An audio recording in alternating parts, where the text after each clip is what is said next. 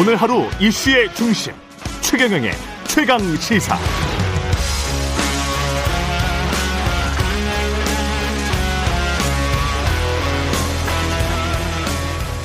네, 국민의힘에 소속된 많은 의원은 오로지 대통령만 쳐다보고 사는 집단 아닌가.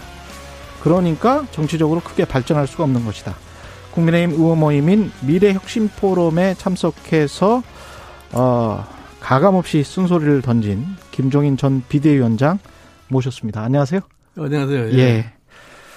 그 오랜만에 모셨는데 그 오늘 또 비가 이렇게 폭우가 내리는 와중에도 와주셔서 고맙습니다. 예.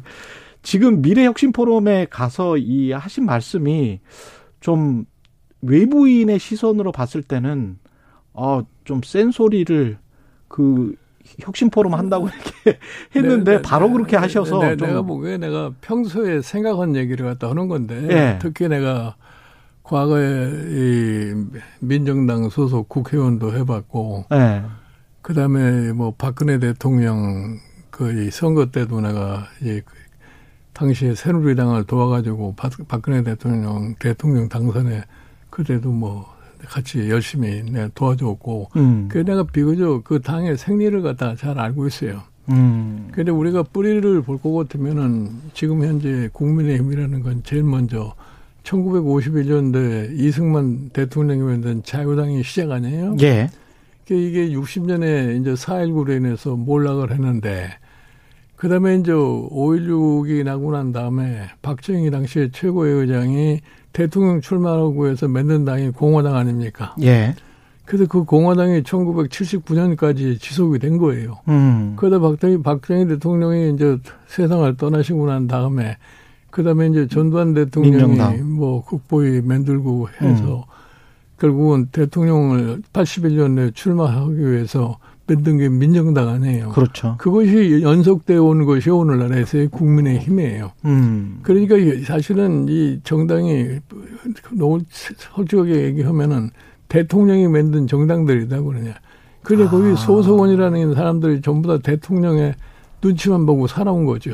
음. 그러니까 당이 그 스스로의 이런 소생력이 별로 이렇게 강하지 못한 거예요. 그래 내가 지난번 2020년 예, 지금 21대 총선 끝나고서 당시에 예, 저 미래 통합당이 완전히 그냥 총선에서 대패를 하고 그 또 뭐 비례위원장을 해달라 가서 가서 보니까 역시 내가 생각하는 거하고 별 차이가 없어요. 예. 그러니까 당이 소생 항상 자기 자생력을 갖고 살라올 것 같으면은 당 내부가 좀 결속하는 맛도 있고 당 내부가 생존을 위한 어떠한 몸부림도 칠 줄 알고 시대의 변화에 따라서 변화할 줄도 알고 이래야 되는데 그런 게 잘 되지 않는 그런 모습을 보이는 것이 지금 국민의힘의 형태다 이런 얘기예요. 그러니까 이건 세상이 많이 변하고 이제는 민주주의를 우리가 정착시켜 나가는 그런 과정에 있기 때문에 음. 민주정당으로서의 역할이 뭐라고 하는 것을 갖다가 좀 분명히 알고 당이 좀 앞으로의 진도를 개척해 나가는 그런 방향으로 갔으면 좋겠다 해서 내가 그런 얘기를 한 겁니다. 당의 자율성이랄지 이런 것이 있어야 되는데 윤석열 대통령의 정당으로 되고 있다, 됐다 이렇게 보시는 그러니까 겁니까? 반드시 또 그렇게 되지도 않는 것 같아요. 예. 그 예를 들어서 대통령이 선출된 정당이라 할지라도 반드시 정당의 생각과 이 정부의 생각이 똑같을 수는 없는 거거든요. 그렇죠. 네. 그러니까 거기서 서로 좀 비판적인 입장도 취하고 그래서 거기서 어. 참 최대 공약서를 추사 선택을 해서 이끌어 가야만이 국민들이 거기에 순응을 할 텐데 그래도 정부 일에 따라가다 보다가 결국은 국민이 심판을 해가지고서 그냥 직구를 빼, 놓쳐버릴 것 같으면 그러면 당이 무기력해, 무기력해지고 음. 그러한 역할을 갖다가 더 이상 하지 말아라 하는 얘기입니다. 그럼 미래 혁신 포럼이 그런 역할을 하게 될까요? 아니면은 윤석열 대통령의 어떤 보조적인 역할만 하게 될까요? 그게 이제 우려스러워서 네, 내가 말씀하신 그 미래 혁신 포럼이라는 것은 예. 내가 들어보니까 장재원 의원이 음. 21대 국회가 시작이 돼가지고 그때는 뭐 윤석열 대통령 이라는 분이 거론도 되지 않았을 그렇죠, 때 그렇죠. 그때 이미 소위 혁신을 위해서 혁신 포럼이라는 거를 하나의 국회 공부 모임으로 만들었다고 그러니까 음. 거기에서 이제 모여서 항상 그 국회에 있어서의 공부 모임이라는 게 처음에는 그렇게 출발해 가지고서 나중에 볼 것 같으면 별로 큰 결과도 못 내고 하는 그러한 것인데 음. 그 이번에 사실 내가 거기 가서 강의를 하게 된 계기가 뭐냐면은 장재훈 의원이 나보고 어, 자기가 혁신 포럼을 갖다가 21대 발족을 시켰는데. 예. 그동안에 몇 차례에 걸쳐서 뭐 대통령 후보들이 가서 자기 의견을 제시를 하고 거기에서 마치 대통령 후보가 나올 것처럼 그런 역할도 했는데 음. 결국 가서 이제 윤석열 대통령이 대통령이 되지 않았어요. 근데 그 이제 혁신 포럼이 지난 이 코로나 바이러스 때문에 한 2년 가까이 모임을 못 했는데 아. 이번에 다시 처음 이제 다시 모임을 갖다가 시작하려고 그러는데 음. 뭐 우리나라의 혁신에 가는 갈 길이 뭐냐 하는 이런 얘기를 좀 해줬으면 좋겠다. 음. 그래서 내가 다 강의를 한 거예요. 뭐 밖에 언론에서 얘기하는 식으로 뭐 이런저런 추측들을 많이 하는데 그것과는 저는 관계가 없습니다. 전혀 관계가 없다. 네. 근데 미래 혁신 포럼이 그렇게 정치 세력화해서 윤석열 대통령의 어떤 정당의 어떤 전위대 역할을 할 가능성이 있습니까? 내가 보기에는 뭐 그럴 거라가 아니라 이게 하나의 공보 모임인데 네. 그게 어떠한 괴파의 하나의 세력으로다가 등장할 거라고 그렇게는 생각하지 않아요. 아 그렇습니까? 그 지금 현재 그 친윤계 이준석 당 대표 사이의 갈등 이렇게 그 윤리위의 진행 과정을 보고 계십니까? 아니면 이준석 당 대표의 어떤 일탈적인 행동 때문에 당연한 어떤 수순으로 윤리 위의 결정이나 뭐 이런 나는 그 사실은 그저 이준석 대표가 예. 윤리위에 해부됐다고는 얘기를 들었을 때 무엇 때문에 그러한 일이 벌어지는지를 잘 몰랐어요. 예. 네, 몰랐는데 그게 이제 진행되는 과정 속에서 뭐 이러 이러쿵 저러쿵 얘기가 음. 많이 나고 하는데 사실은 윤석열 정부가 지금 출범을 해가지고서 사실은 여당이 좀 결속을 해가지고서 그 정부를 갖다가 지금 보좌를 해줘야 되는 그런 입장에 있는 거 아니겠어요? 예. 예를 들어 특히 이 정부가 여소야대 상황에 있기 때문에 당의 기능이 좀 보다 원활하게 해서 지금 야당과의 사실 협치를 잘 이끌어갈 수 있는 그런 역할을 해줘야 되는데 지금 초기에 당내 사정이 상당히 불안정한 상태에 있어가지고 그런 역할을 갖다 허지를 못하는 거예요. 예. 근데 국민의 입장에서 볼 것 같으면 굉장히 짜증스러운 모습이 아닌가 그렇게 생각을 해요. 지금 음. 우리 국회를 볼 것 같으면은 여구 야구 간에 당이 탄압된 모습을 보이지 않고 서로 갈등 구조에 놓여가지고서 그냥 논쟁만 하고 있으니까 과연 저 국회가 과연 국정을 수행하는데 무슨 역할을 할 것이냐 하는 것에 대한 일반 국민의 회의가 굉장히 높아지는 것 같은 그런 상황인 것 같습니다. 예. 이 이준석 당대표는 어떻게 이게 정리가 돼야 되는 건지 아니면은 이 당권을 향해서 뭔가 뭐가 벌어지고 있는 것 같은데 어떻게 보십니까? 그럼 내가 보기에는 이제 뭐 지금 윤리위원장이 발표하기를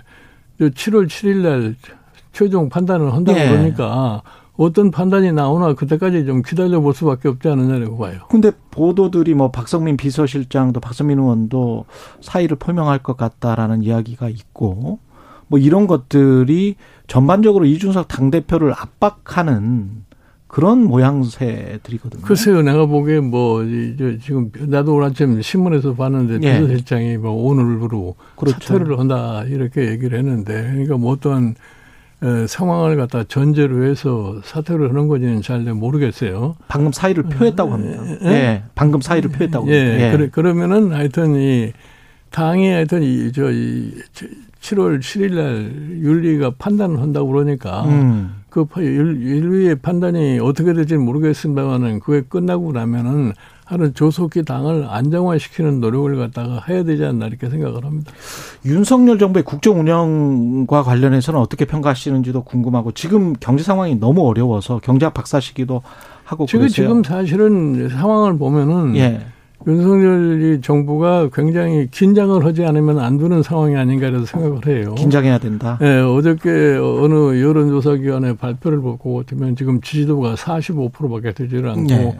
부정적인 게 50%가 넘는 그러한 모습을 보이는데 정부 지금 출범한 지가 지금 한달 한 20일 정도밖에 안 되는데 이러한 사태가 낸다, 나왔다는 것은 보통 심각한 상황이 아니라고 생각을 해요. 음. 그럼 뭐 때문에 그 이러한 상황이 생겨났느냐? 이거에 대한 진단을 갖다가 빨리 해가지고서 그거에 대한 수습책을 강구를 하지 않으면은 음. 점점점 어려운 상황으로 갈 수밖에 없지 않나 이렇게 봐요. 정권 초에 중앙일보도 그런 진단을 내놨던데요. 그러니까 노조, 공기업, 경찰 이렇게 너무나 많은 쪽 많은 숫자를 한꺼번에 적으로 두는 그런 정책들을 잇따라 발표를 하고 있다. 그게 맞느냐? 아니 그러니까 내가 보기에는 사실 정부가 새로 수립을 하면은 예. 저 인수위는 시절에 이미 지금 우리나라가 어떤 상황에 직면했다는 것을 정확하게 진단하고 거기에 맞는 대책들을 초기에 내놓을 수 있는 그런 준비가 했었어야 되는 건데 예. 실질적으로 인수위가 끝나고 정부가 출범을 했는데 내 개인적으로 그렇게 봐요. 과연 이 사람들이 한국이 당면하고 있는 상황에 대한 진단을 갖다 정확하게 하고 있느냐 하는 것이 보이질 않아요. 음. 그러니까 거기에 대한 정확한 대책이 나올 수 없고 정확한 대책이 나오지 않으니까 국민의 미래에 대해서 굉장히 불안하게 생각할 수밖에 없는 상황이 아니냐. 그래서 지금 여론조사도 그런 형태로 좀 나타나고 있는 거라고 저는 봐요.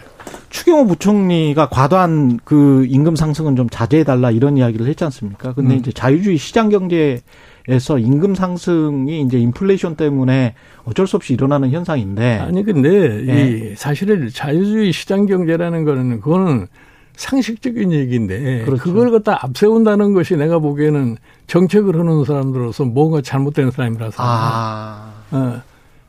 지금 상황에서 정부의 역할이 뭐라고 하는 것을 확실하게 인식을 하고 얘기를 해야지 음. 막연하게 자유주의 시장 경제, 뭐 민간 주도 경제 이래 가지고서 경제 문제를 풀 수가 없어요. 쉽게 얘기해서 옛날에 이명박 정부 초기에 기업 friendly라는 얘기를 하질 않았어요. 그렇죠. 그러다가 한 1년 지나다가 이제 사, 상황이 나빠지니까 또 뭐 서민 위주로 간다고 그러지 않았어요. 예.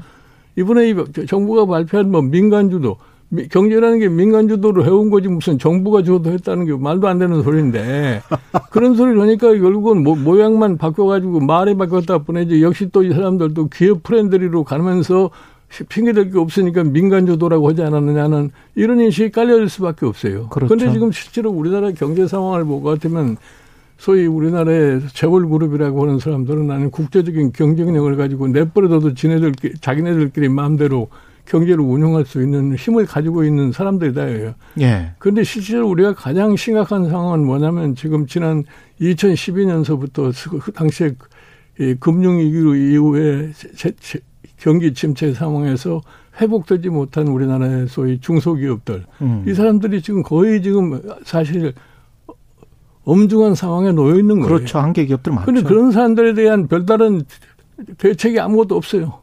그게 정부의 역할이 돼야 되는데. 네, 그러니까 정부의 역할이라는 것은 시대의 상황에 따라서 변해야 된단 말이에요. 네. 예를 들어서 60년대, 70년대 오는 동안은 우리나라 경제 발전을 하기 위해서 정부가 재벌 위주로다가 그렇죠. 계속해서 정책을 운영하는데 이제는 네. 그 사람들은 다 자라서 음. 사실 정부와 막상대할 수 있는 힘을 정부보다 힘이 가지고 더 있는 글쎄 그런데 그러면 그 다음에 사람들을 어떻게 끌고 가야 할 거냐 하는 것에 대한 정부의 관심이 있어야 되는데 음. 그런 게 보이질 않는 거예요. 어? 그 외교 정책과 관련해서도 미국 콜롬비아 대학의 제프리 삭스 교수가 KBS와 인터뷰에서 그런 이야기를 했더라고요. 좋은 외교 정책이 좋은 경제 정책이다. 특히 지금 미중 갈등, 그 다음에 전쟁이 있는 상황에서 유럽에서 어떻게 보십니까?